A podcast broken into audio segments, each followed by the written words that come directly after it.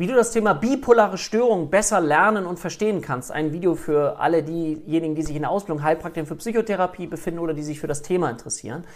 Ich bin ein großer Freund davon, von grob zu fein zu lernen. Das heißt, erstmal zu verstehen, okay, bipolare Störung, dabei handelt es sich um eine psychische Erkrankung. Wo finden wir die? Im ICD-10, in dem Klassifikationssystem unter F3, bei den affektiven Störungen. Was ist denn da noch? Aha, wir haben Depression, wir haben rezidivierende Depression, wir haben die Manie, wir haben die anhaltenden affektiven Störungen und wir haben die bipolare Störung. Okay, bipolare Störung ist manisch-depressiv, von Himmel hoch jauchzen zutiefst betrübt.